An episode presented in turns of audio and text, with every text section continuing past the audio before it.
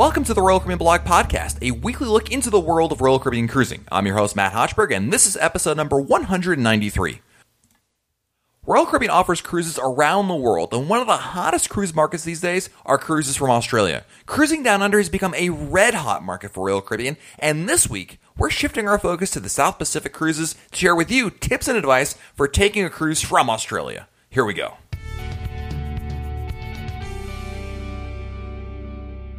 It is truly amazing to consider how many different parts of the world you can visit while on a Royal Caribbean cruise, from the shores of the Mediterranean to the Mesoamerican pyramids of Central America to the marvels of Singapore. There are ships going to so many incredible places. And part of the goal of this podcast is to share every aspect of the Royal Caribbean cruise experience. And Royal Caribbean, believe it or not, cruises from Australia, and these cruises are becoming quickly one of the most popular cruise markets around the world.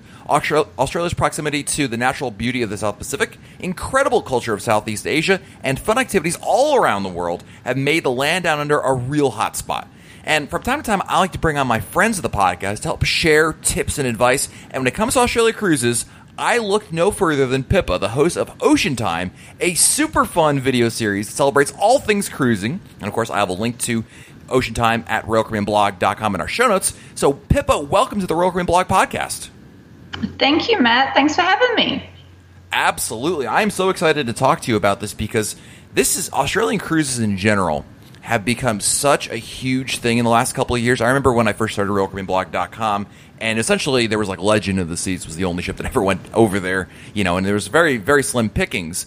And I know that for you, Pippa, as, an, as obviously an Australian, you can't tell from the accent, uh, a lot of folks down there are super excited to finally be getting more and more ships. We uh, you got obviously the brand new Ovation of the Seas sails part time over there. You've also got uh, Explorer of the Seas and Voyager of the Seas and even uh, Radiance of the Seas. That's a pretty big deployment for Australia. When you know just again like five years ago that would have been unheard of. So talk to me. Let's let's, let's forget about planning for a second. Just as a fan, Pippa, what is it? What is it like now to be able to have all these ships in your backyard? It's fantastic. And the legend has just left us. So that was actually out of my home port in Brisbane. Um, so we did actually have five down here this uh, cruising season. Nice. So I guess let's start with the most obvious question, which is if I go on a cruise to, from Australia, whether I am an Australian or from Europe or from uh, the United States, wherever, what's the experience like on an Australian cruise compared to maybe a European cruise or even a cruise from North America? Yeah, well, the beauty of Royal Caribbean and their brand is you walk on and it's exactly the same anywhere in the world, which I absolutely love. So it's just like being anywhere, really. yeah, and that, that's a great point because it, it, we should point out that you know, you go on a Royal Caribbean cruise, no matter where you're going in, in the world, really, the experience is very, very similar. You know, you're gonna you're still gonna hear all the same sounds. A lot of the food, the restaurants, especially restaurants, don't really change all that much unless you're talking about China to some extent. But really, from Australia, I mean, there's not much of a difference other than the fact the places you're visiting, obviously.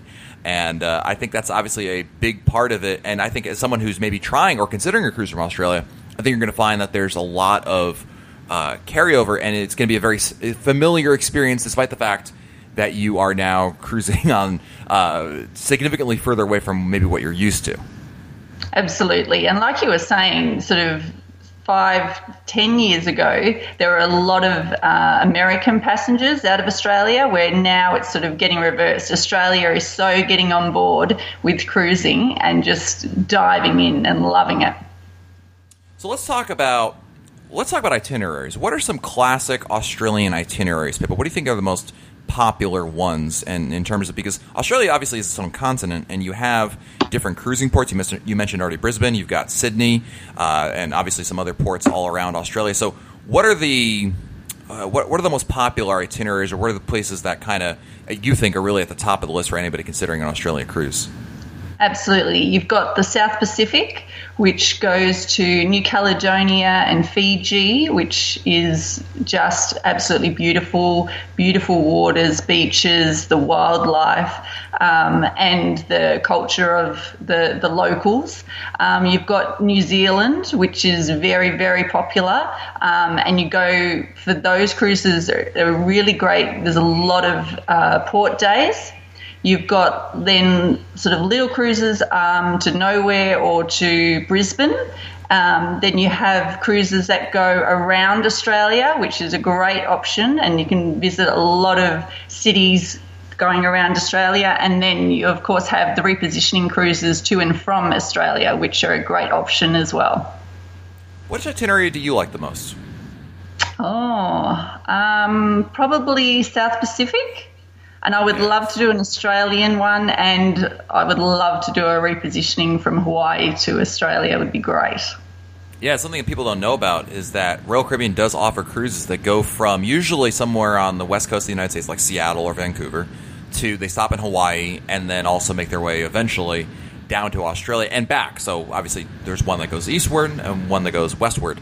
And it's kind of a definitely, if you got the time, boy, what a great way to travel literally the world. Yes, yeah. And our, our cruising season um, down under is from September to April. Right. And if I remember my high school, I don't know if it's geography or science, but in that case, that's your winter or your summer? That's our summer. That's your summer. Okay, cool. And what you know in the United States, a lot of times when we talk about cruises, uh, Royal Caribbean cruises, that is, typically we talk in the in the time frame of seven night cruise. That's probably the most common one. There are shorter ones, there are longer ones, but I would say most Royal Caribbean cruises in North America are seven nights. Is that still the case on Australia, or does it vary more? No, it's definitely more. Um, I've got like South Pacific average would probably be a nine nights. New Zealand is 14 nights. Um, the repositioning, yeah, is sort of like 18 to 22. It's just that the islands are so far away. So from leaving Australia, you'd be looking at at least two sea days to to go get to the islands, and then on the way back. So yeah, they're they're longer nights or cruises. Absolutely, yeah. So definitely want to have more vacation time, uh, anticipating not only that, but also getting there, getting back, and and whatnot. What do you think are the? You mentioned there were a lot of different itineraries, but just talking about Australia for a second, some beautiful ports there, and you mentioned some of the. I know we, people always talk about you know when you talk about Australia, you think about the South Pacific, right? Going to Fiji and to uh, you know Bora Bora and to New Zealand, but certainly there's some amazing places to visit within Australia, and there are cruises that go around or at least see most of uh, the many of the coastal cities in Australia. Is that right? Absolutely. Um, Hobart out of Tasmania is just beautiful um, with, again, the, the scenery, the wildlife. Then you've got uh, Darwin at the Northern Territory, the top of Australia, which is um, with national parks and crocodiles. Then on the west coast, you have a little coastal town called Broome where they do a lot of pearls. Um, and it's just there there is there are so many beautiful ports around Australia as well. Awesome. That, that's uh, that's great to hear. And I think if you're if you're talking to uh, perhaps Americans or Europeans who are coming there for the first time to Australia, what would be some tips that you would share with somebody who's going on their first cruise out of Australia, regardless of itinerary, just you know in terms of acclimating them to the to an Australian cruise? Um, well, coming into Sydney, it's really easy to actually to join a ship. You can basically from the airport get a train 15, 17 minutes straight to Circular Quay, which brings you to basically the harbour bridge, the opera house, and the, the cruise ship terminal right there. It's a magnificent way to uh, join the ship the view is just amazing. And again, it's just so easy and seamless to uh, get on board and go through that process like anywhere. Um, and then you're in one of the most beautiful harbour cities of the world. Oh, absolutely. I mean, Sydney, I don't care which photo it is. You can take the worst photo with the oldest phone in the world. It's still going to come out beautiful with the with the Sydney Opera House and that bridge. I never know the name, but we all know it that that's the Sydney uh, Bridge and it's it's you're absolutely right. Beautiful photos, uh, uh, being able to see it from there. There is actually another cruise terminal in Sydney. Is that right? Uh, there is, um, but Royal Caribbean only go out of that one. Okay, that makes it really easy. Then we have to worry about that other one. Um, what would it be now? You've dealt with this because obviously you've left Australia, you've flown around the world. What would be your advice for someone in terms of jet lag and being able? To, how much time do you think you need to acclimate yourself to, or sort of acclimate yourself to uh, the time changes and kind of getting you know rested. I mean, it, it probably goes without saying that you probably shouldn't plan on arriving for your cruise the day of your cruise. Absolutely. No, I definitely wouldn't do that. And because Sydney is so beautiful, and if you can take the time, get there two days, three days earlier. Um, it, and it is a long flight, but it definitely is doable, uh, especially with technology these days on the plane. You have so much entertainment. You know, you watch three movies and you're in Australia. um, always, you know, upgrading is a great option that you can get some good sleep. Um, you can do work on the plane. Uh, consider sort of a sleeping aid. It could help.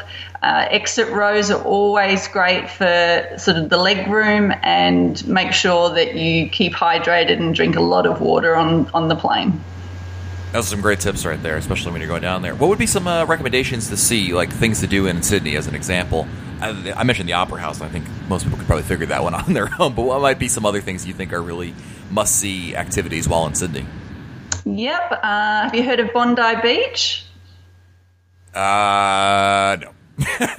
but again, well, my, my is, knowledge think, of it was limited to the to the opera house. So yeah, alrighty. So Bondi Beach is the most famous beach in Australia, um, and definitely go and check that out. Uh, there is a, lots of ferries on the harbour, and another great trip is taking the ferry over to Manly.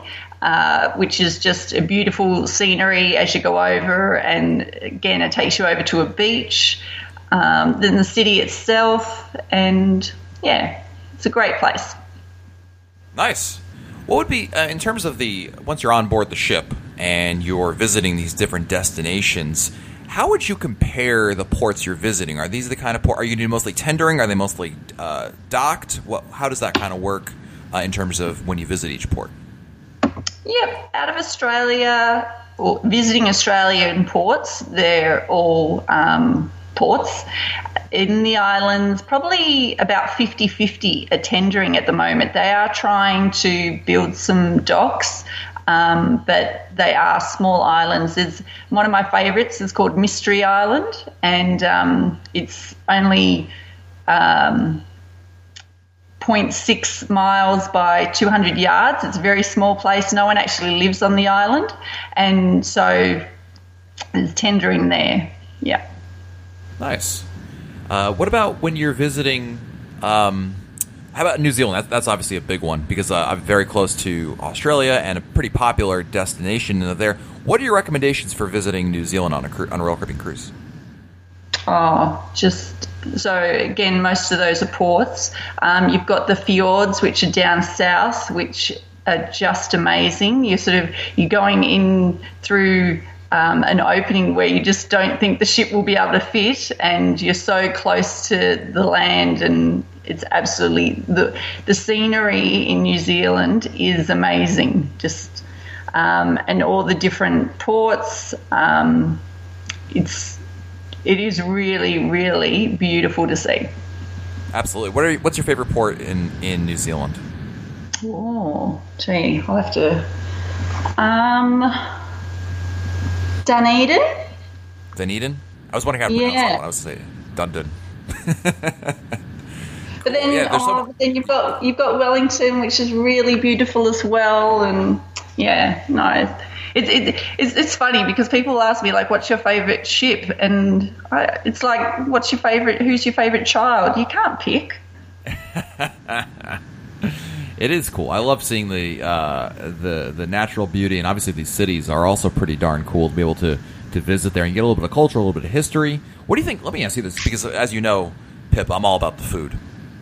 What is the best place for food on an Australian cruise? If there is there like a port that to you is like they've got some amazing uh, local cuisine that really stands out as, as a great choice? Because I mean, you know, in in the Caribbean I always tell people about Central America, right? Whether it's Mexico or Honduras or Belize. I mean, that kind of Central American cooking to me is like I love that stuff, right? You know, but what what is it that does it for you in in Australia? Maybe it's wine. That was the only thing I could think of right off the top of my head because obviously many folks, especially over here, we know about the amazing wines that come out of uh, Australia and New Zealand.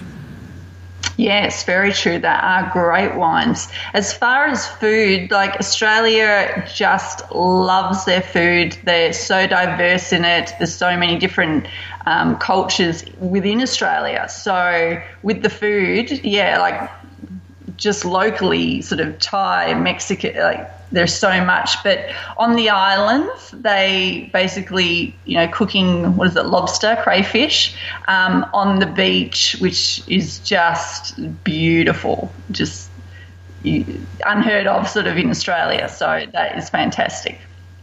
Let's talk about when you're packing for the cruise, planning for the cruise, right? Are there things that you might want to pack that are different? I mean, how do we plan for this? Because is this like a Caribbean cruise? Is it more like an Alaska cruise? We're doing with layers. I mean, how? What's your approach for things that you need to pack, must pack items for an Australia cruise? Great question. No, it's definitely very tropical. But as I was talking about Mystery Island and there's some other ports, uh, they have a lot of coral on the beach. And so I don't know what you call them in America, the reef shoes. Oh, like, uh, yeah, water shoes. Yeah, that there, I would definitely recommend packing them because it, or you'll just hurt your feet or cut your feet up. So that makes sense. And along those lines, while we're talking about planning here, you know, for some reason, I guess maybe because it's just a time, uh, the Australia cruises have a season to them as opposed to a year-round season, much like Europe or even Alaska. Is there what you consider to be high season in Australia? And by the same token, are there times of the year in which prices tend to be a little bit lower if you're willing to go on the, the shoulders of the season? Yeah, absolutely. So September, November is uh, really uh, good months that they have a lot of sales. And of course, over the holidays, Christmas, New Year, that's the, the most expensive cruises. Yeah, just like over here. No, no change there when you're talking about those kinds of sailings. How would you yeah. estimate the impact Ovation of the Seas has had in the cruise market down there? Of course, the one of the, the newest Quantum class ship and just debuted in 2015, uh, so or 2016, excuse me, and you know that obviously that's that's a, a, brand new ship that came to the market, whereas traditionally Australia and Asia in general has seen more older ships come over there but having Ovation must be huge for you. I mean, is is there the sense of that this is a real game changer down there? Absolutely. People were hanging out, and the amount of buzz around was fantastic. And people are so getting on board, even though the, the prices are a lot different, uh, higher because it is a brand new ship, but because because of that, people hasn't deterred them at all. They're really enjoying it, loving it, and booking it. Nice. All right, and uh, I've got a couple last questions here for you. First of all, there was a couple things that stood out my mind in terms of uh, things to see while if you're taking an Australia cruise. Certainly, the Great Barrier Reef is a big one because that's something that we're all obviously one of the uh, huge um, natural wonders of the world. So if you're going to visit, if you want to see the Great Barrier Reef, do all Australian cruises go there? Do some go there? And what would be your tips regarding uh, seeing that reef? Yep, so that would be a Queensland cruise, uh, Cairns or Airlie Beach. They are the only uh, ports that you can see the Great Barrier Reef. Um, and yeah, it's a separate one that only stays in Australia, and roughly it's normally a seven or an eight uh, night cruise um, leaving Sydney. Okay, makes sense. And you mentioned also Tasmania and Hobart because of the beautiful harbor there, uh, and it's some natural wonders. Really, is that, is that fair to say that it's really uh, become a, a, great destination for folks who want to see nature at its best? Yeah, it's just, uh, I doubt that you would have heard of it, but Port Arthur, which is um, a penal colony where they had convicts, a lot of history, uh, and yeah, the wildlife and the scenery it is. It's just magnificent. Give me your favorite cruise port in Australia that is not Brisbane. Well, Brisbane wouldn't have been my favorite. Um, I think Darwin. Really? What do, why do you like Darwin? That's in the north, right? It is. It's right at the top. They have amazing sunsets. They you can go and go to Crocodile Farm. There's fish feeding. The national park is right there, um, and it's just yeah, it's very different and beautiful. All right. And my last question for you is related to tipping or gratuity. I know that Australians culturally have a much different attitude than Americans do on it. So if you were to give somebody a an American coming over, even maybe even European coming over to Australia, what what is what's different, if anything, quite honestly, about tipping in Australia as, as it relates to I would say maybe even the cruise experience, and what should we expect? Do you mean like in Australia, not on the ships? Yeah, ah, that's a great question. Uh, let's do both. Let's talk about if you're in a restaurant in Sydney versus being on board the ship and you know dealing with the usual stuff we, we typically find gratuities. Are there any? Let's start with the ship. Is there anything different about being on a ship in Australia in terms of gratuities than there is anywhere else in the world? Not if you're coming from elsewhere. However, in Australia, the Royal Caribbean have introduced where the gratuity will be added to your final fare. So it's already included and you can't take it off. And it's the, because I think Australians, it's not in our uh, culture uh, to tip. And so a lot of people were not tipping at all or taking their gratuities off or only sort of tipping $10. Um, they just, they don't understand it. They're not used to it. Um, so that's, it's, it's a shame. Um, but I think Royal Caribbean, by doing it where it's added into the total price, so it's all up front people don't people the crew are going to get paid, which is fantastic, and yep. they won't really know notice the difference. Uh, so that's booking if you're Australian in Australia. So even if I book a cruise in the Caribbean, that will be it will be included. Sweet. Perfect. And what if you're visiting, you know, you're in Sydney, you're having one of these great restaurants, maybe you're in Darwin, because I hear uh, that that's also got some great food as well what would be your recommendation in terms of uh, what, what's the expectation really in terms of in there? Basically, the the price is the price, and that's it. Yeah, there is no expectation to tip. Um, but if you have the service, uh, you know you're more than welcome to. But Australians um, don't expect it. Don't not that they don't need it either, but it's, it's you know. But if the service is there, fantastic. Awesome. Well, Pippa, this is really helpful. I really appreciate you taking the time to, to talk with me here, and I encourage all of our listeners to check out Pippa's amazing videos. It's Ocean Time. It's she's got a Facebook page, and I'm going to link to the YouTube channel because that seems to be the clearinghouse of everything. You can find it everywhere else throughout social media. But whether you're talking about uh, solo cruising or how to get free drinks. I'm always wondering how to get free drinks uh, and drink packages and what you can and can't bring on board. She has great, fun videos, and they're short, which is really nice. Not long winded like I am. I don't go. It's Pippa has much better uh, approach to it. You can check it on out. And I love the props, by the way, Pippa. You always do a great job with the with the props in the videos. I try. I try. It's a lot of fun.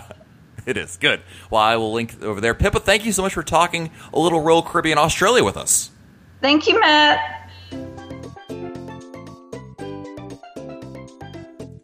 Time once again to answer your listener emails. I love this part of the show. This is when we get to dive into the Royal Caribbean blog inbox to answer questions about really anything on your mind about Royal Caribbean, whether it's a question or a comment or something on your mind. Maybe you heard something on this podcast. This is your opportunity. And our first email to us comes from uh, Brandon Owen, who writes, Matt, episode 192 was great as usual. Thanks for all the money saving tips. I have a little input on one of the questions and a further inquiry on one of the other questions from this episode. First of all, in terms of Labadee lockers, a listener asked about the availability of lockers in Labadee. You informed us about the lockers at the zip line, and I'm glad to know about those since we'll be going on the group cruise in September on Royal Caribbean's Harmony of the Seas. Your listeners may also want to know that there are lockers at the location where you get your ticket for the Dragon Coaster. Those lockers also cost $8. Additionally, there are cubby holes uh, at the Dragon Coaster itself. They aren't lockable, but are within eyesight of the staff, so we felt ourselves was relatively safe there. As suggested, though, we didn't leave any, leave any valuables in our bag. Now, in terms of stopping at Port Canaveral and other U.S. ports, when you came into Port Canaveral as a port stop on your Anthem of the Seas cruise, it sounds like you didn't have to go through any type of immigration. I assume that's because you were coming from a directly from another U.S. port. When we sailed Empress of the Seas last year on our itinerary, it took us to Coco Cay, the Bahamas, and then to Key West before returning to Miami for disembarkation. In Key West, every passenger had to come down to the Royal Theater with their proof of citizenship before anyone could get off the ship, and this was done before 8 a.m., so there was a lot of unhappy sleepyheads on board. This was not a full blown customs check where you had to bring your luggage, just proof of citizenship. I'm wondering if they had to do something similar in Port Canaveral if that had not been your first port stop. For example, if Anthem Sailing had a modified itinerary. It's a great question, Brendan. I thought the exact same thing. We went through immigration. We went through, uh, sorry, not immigration, just leaving the ship. And I remember thinking to myself, like on the bus, I actually spoke to my wife. I said, you know, I remember people posting photos of similar situations where people would, uh, well, like Empress of the Seas was an example. I was thinking of my good friend Michael Poole. When he was on Empress of the Seas, he was doing itineraries that would stop in Key West and they had to do customs in the morning. And we were talking about it, and, said, and, then my wife said, "Well, did they stop in another port like Coco Cay, somewhere outside the United States?" And I think, well, maybe that was the case because we didn't do that. Our first port stop from we embarked in Cape Liberty, New Jersey, and our first port stop was, of course, in uh, Cape Canaveral, uh, Port Port Canaveral, that is. And we so we didn't go anywhere else. Now, then I said, well, did we? Do I know for a fact we didn't leave U.S. waters and, and, and entered international waters? I'm not much of a maritime expert to know the answer to that one. I think it. I think Brandon, to your example, if we had gone to Nassau or Coco Cay or somewhere else outside the United States first, that may have been the case. And we've seen that. So basically, for those aren't aware, in ports like Key West or other U.S. ports, if you're visiting as a visitor and you've been to other ports before, you have to go through customs. And I'm so I guess the answer to your question, Brandon, is the working answer. I don't know the exact answer. My guess is that it's exactly that. If you visit another foreign port, then and then you visit a U.S. port, even if it's just a part of your cruise itinerary, you have to go through customs over there. As opposed to my situation, in which we started a U.S. port, visited a U.S. port next, did not have that issue there at all. Again, I could be wrong. If someone who knows the official maritime law answer, or at least maybe the maritime law, maybe it's the U.S. immigration law answer, you can certainly send me an email, matt at royalcaribbeanblog.com, and we can uh, answer that for you. Next, we have an email from Frank in New York. Matt, my wife and I are booked on an upcoming Adventure of the Seas cruise to the ABC Islands of the Southern Caribbean. Having never sailed to San Juan before, I wonder how the embarkation process works in the port. Crowds, ease of check-in, distance from the airport.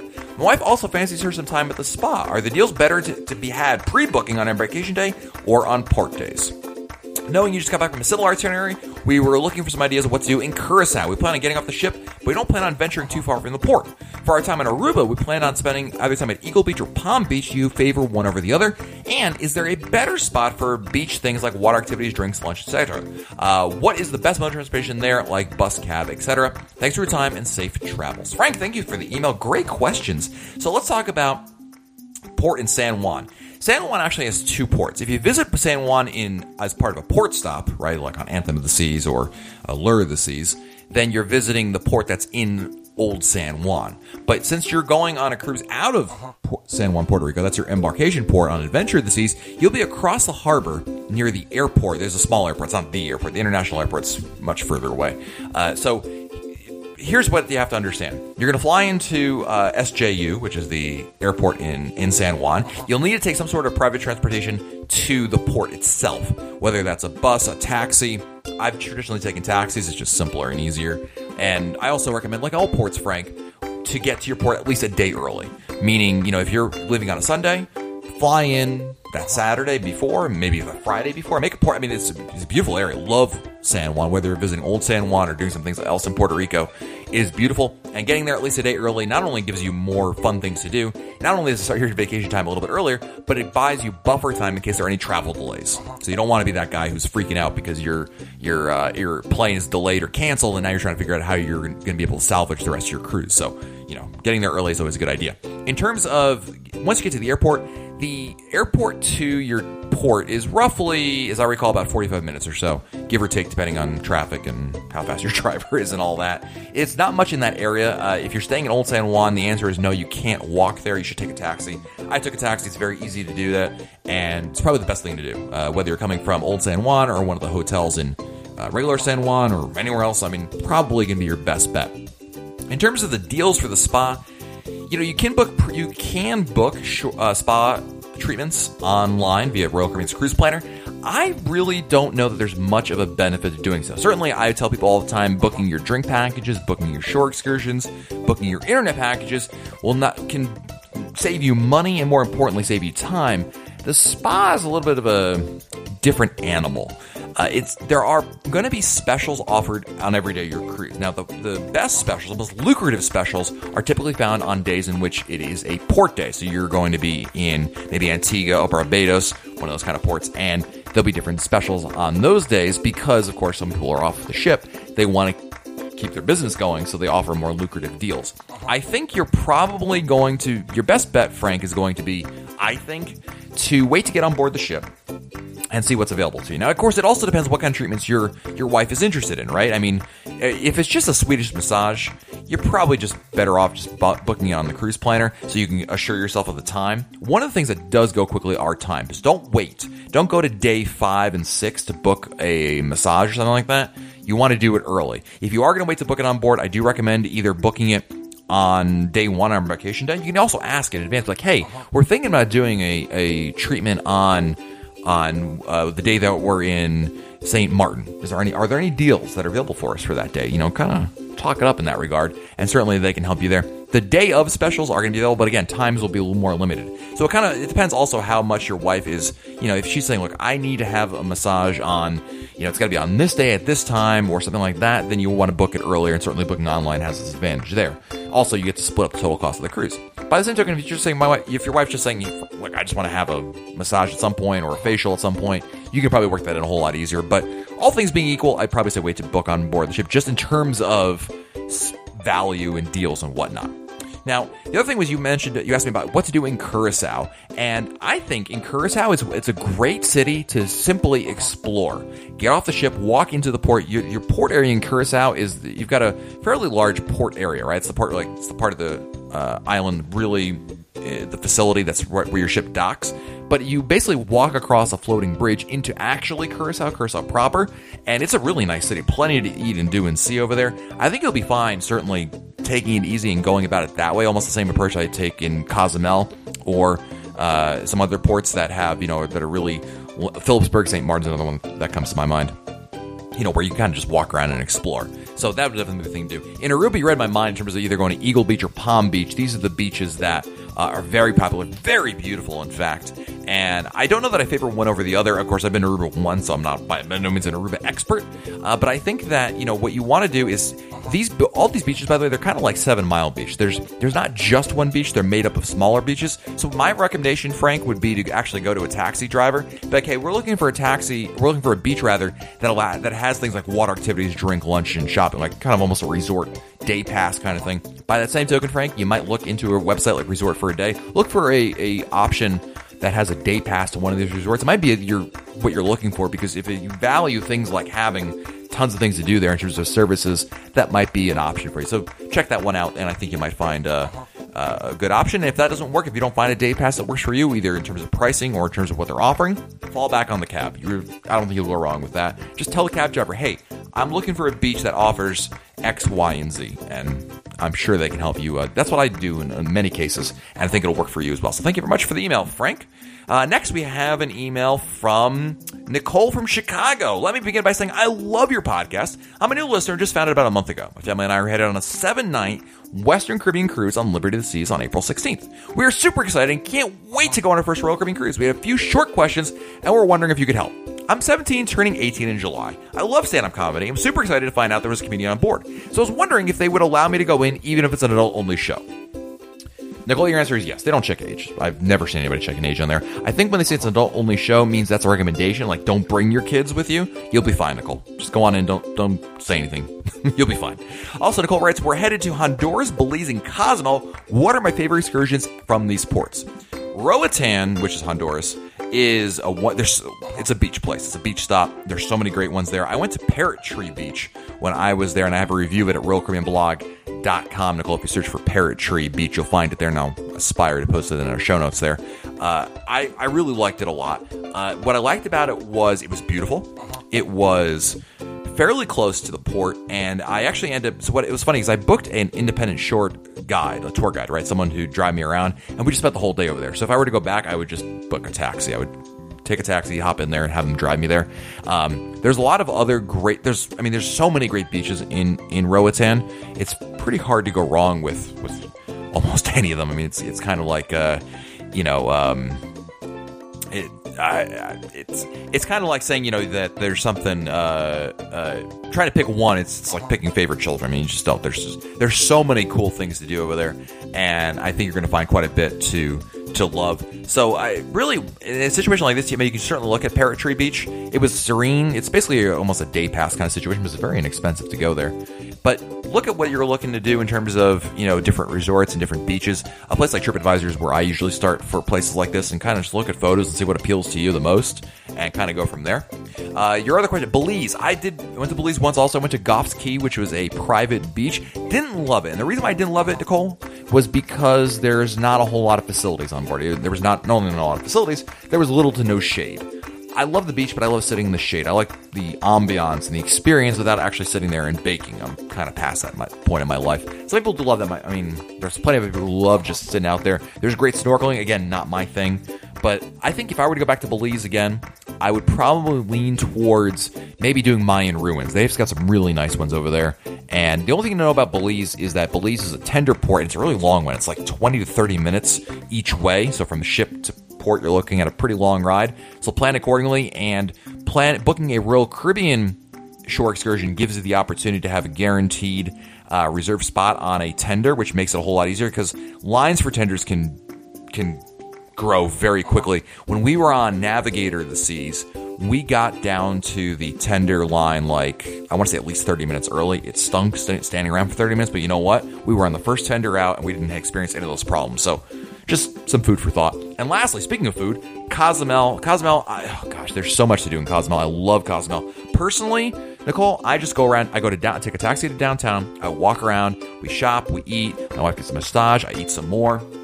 We, uh, you know, we, we take some pictures. I eat a little bit more than that. It's, it's a great cultural experience. If you're looking for more activity and less eating, I don't know what that's like, but I would recommend some of the great beaches that are there. Nachi Cocom is an all inclusive resort uh, that has a cover charge. What's nice about Nachi is that they limit the folks that can go there. It's a hard limit. They don't just let anybody in there in terms of numbers so it doesn't get too crowded. There's also Mr. Sancho's Beach, which is another all inclusive, but the difference between Mr. Sancho's and Nachi, among other things, is Mr. Sancho's has more like in the way of water toys and things to do, as opposed to Nachi Cocom, which is really just a relaxing kind of beach day. So that's what you're looking for. Also, a big shout out to Paradise Beach in Cozumel, which is rather than being all inclusive, it's more modular. You know, you sit down there and just the cost sit on a beach uh, with the beach chair is like five bucks, something like that, right? But if you want to do, there's an aqua park, you can pay to do that. If you want to obviously order food and drink, you can pay to do that. If you want to go on a kayaking tour, you can pay to do that. It's kind of like you know, build your own adventure kind of thing. So hopefully that answers your question there, Nicole. I know that a lot of folks uh, worry about those kinds of things, think about those kinds of things. Of course, we have reviews of some of those uh, excursions I talked about at RoyalCaribbeanBlog.com. Our next email is from Susan Widowson. Love Susan. Susan's been on a past episode, in fact. And Susan writes, Here are some packing tips that have helped me in the past. And we just had that episode uh, talking with how to pack for a cruise. Um, over the counter medications. Susan writes, I pack a few basic over the counter medications for pain, stomach problems, cold, and sinuses. I purchased some tiny Ziploc bags from the jewelry section of my local craft store. I put a few pills of each medication in a bag, label with the name of the medication, dosage, and expiration date. I then store them in a travel soap storage box to keep them together and prevent crushing. Toiletries. I've always taken those small bottles of toiletries only to bring back most of what I took. So I purchased very small containers and used them for several weeks to see how long the contents lasted. I can now take smaller containers to save space and weight. When we went on the Harmony Transatlantic and Rome for several days beforehand, I was looking for an easy, compact way to transport my toiletries. I have some tiny stacking containers that fit very well in my bag, but only hold enough for one week of cream, lotion, gels. I got out my seal meal and put it to good use. I cut I cut slash sealed small baggies to hold my creams, lotions, and gels. I labeled each one and put them all in a Ziploc bag. They stored and traveled very well, and when I needed them, I just used the manicure scissors to clip a corner. I took a few paper clips to fold and seal them once they're used. Packing cubes are the best thing ever. I've used them for years and even give them as gifts. Wow, these are great tips. First of all, I've never even heard of the toiletry stuff, Susan, so I love that tip. Thank you so much. And the packing cubes, I said this on the podcast, but I know a lot of people swear by them, including you, Susan. But I will point out that I just, I don't know. I think it's one of those things, Susan, where I have to see it in practice, and I'm like, ah, then I understand. You know what I mean? I don't know. Maybe I'm crazy like that. In fact, I know I'm crazy like that. But thank you for the email, Susan. Always love hearing from you. Next, we have an email from Tracy in Miami. Greetings, Matt. Love the blog streams and live blogs. I saw you post about drink cards on Navigator. This I have a question. I'm going on Oasis of the Seas back to back in August. If those cards become available on week one, could I use unused portion carryover to week two? Keep the good work and thank you. So Tracy's talking about those drink punch cards essentially, where so at some point during the cruise, usually around midway through the cruise, like night four, night five on a seven night cruise, you will start to see, you may see, not always, not guaranteed, they may not show up, but we have seen from time to time on certain sailings these punch cards available where you spend, you pay a certain amount of money, usually around 60 to $90, depends on the sailing and ship and whatnot. But you pay a certain amount of money and it's a flat fee for the uh, for 10 drinks, right? So assuming that you pay, let's say you pay $80 for the drink card, and there are 10 drinks on there, basically that means every drink is worth $8. And now considering that most of the menu prices for a cocktail are going to run you about, you know, $12 thereabouts, 12 $13, well, that's a pretty good deal because now you're saving 4 to $5 a drink, right? If you follow that math there. Um, so they're wonderful, and the other best thing about the drink cards is you can share them. Unlike the drink packages, drink cards you can share. So I can get one, right? I can buy one, I can share with my wife or my friends. And likewise, so uh, it has some really nice benefits in terms of being able to get your value out of it. Now, your question is, can you buy a drink card on week one and then on week two use it on week two? Any unused portions? The answer to that is no, officially not. Now, granted, I haven't tried it, but my understanding and certainly would make sense uh, once you buy the drink cards for that sailing only, it says so in the fine print at the bottom. And certainly, Tracy, if you bought it on week one and then on day one or two of cruise to in which the drink card is not available yet, or if ever, you know, they may be like, they're going to look at you like, what is this? Because this isn't cool. They, they know the difference. So, uh, Tracy, unfortunately, the answer is no. But again, you can share them. That's where, really where I think the value is, Tracy, is being able to share those drink cards. Because if, again, if you're there with your spouse or with family or friends, uh, you can it's easier to get money's worth out of it because again you can share the, the benefits of it and that can really go a lot further so it's a good email. Thank you for uh, sending it in there. I think we have time for one more email, and that is going to be from who's our? I'm trying to read the uh, over here. Ah, it's from my good friend Murph. Sorry, couldn't. Sorry, Murph. I can't read. Uh, Murph from Durham, North Carolina. And uh, in terms of airline check-in, Murph says an advantage to doing a back-to-back cruise is for people that fly in. They won't have to deal with one air trip. Unlike you, Matt, I must fly to my port to begin my cruise. My question is in regards to checking in for my return flight. On my last cruise, that allowed us to check in the day before the cruise ends, which saves time getting to the airport. Do you know what the policy of Royal Caribbean is for check-in? Is there a cost? Is it limited to certain airlines? Thanks for the podcast. Keep up the good work. Now, there's a couple ways to answer this question, right? Royal Caribbean offers a service called Luggage Valet. It's only available in select ports, which I believe are Fort Lauderdale and Port Canaveral. There may be others. Forgive me if I'm incorrect here. I'm reading off Royal Caribbean's website.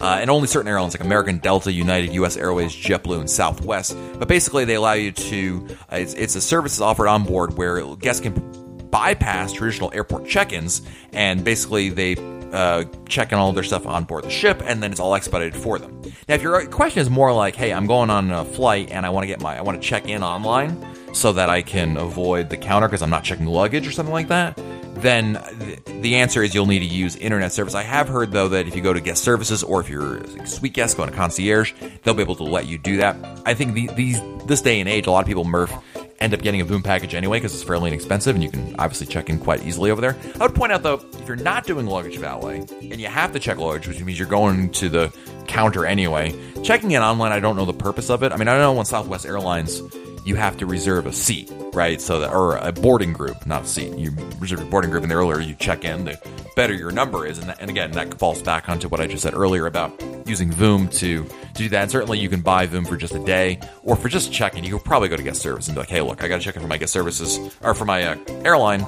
Can you guys help me with this?" Usually, they're pretty accommodating about that kind of thing. Um, but I guess it kind of depends what you're asking for, whether you're asking about a luggage valet or you're asking about just checking in in general. But again, um, in terms of luggage valet, it is all only it's only listed on their website for use in Fort Lauderdale and Port Canaveral, and for the airlines American Airlines, Delta, United, U.S. Airways, JetBlue, and Southwest Airlines. Again, this information may be out of date. I'm not sure, but I'm just reading it off Caribbean's website. So what I'm basically trying to say, Murph, is don't shoot the messenger here. I haven't used it personally, so I really can't speak for it. But I know a lot of folks swear by it; they think it's the greatest thing on earth. So uh, something certainly something to, to to consider. And I would, again, regardless, talk to the guest relations once you're on board for specific qualifications and what you need to do and pricing and all that kind of stuff. So uh, hopefully that helps you out there a little bit, Murph. It wasn't quite the answer I'm sure you were anticipating, but uh, it's a good question. And certainly if anyone has any definitive information, that'd be awesome. You can, of course, email me, Matt at RoyalCaribbeanBlog.com. And if anyone has any questions or anything on your mind about Royal Caribbean, again, I welcome it over here. You can send me an email, Matt, M-A-T-T, at RoyalCaribbeanBlog.com, Matt at RoyalCaribbeanBlog.com. Well, that'll do it for this episode of the Royal Caribbean Blog Podcast. Thank you so much for everyone for the wonderful emails. Thank you to Pippa for joining us. So until next time, I'm Matt Hochberg, and we'll talk again soon.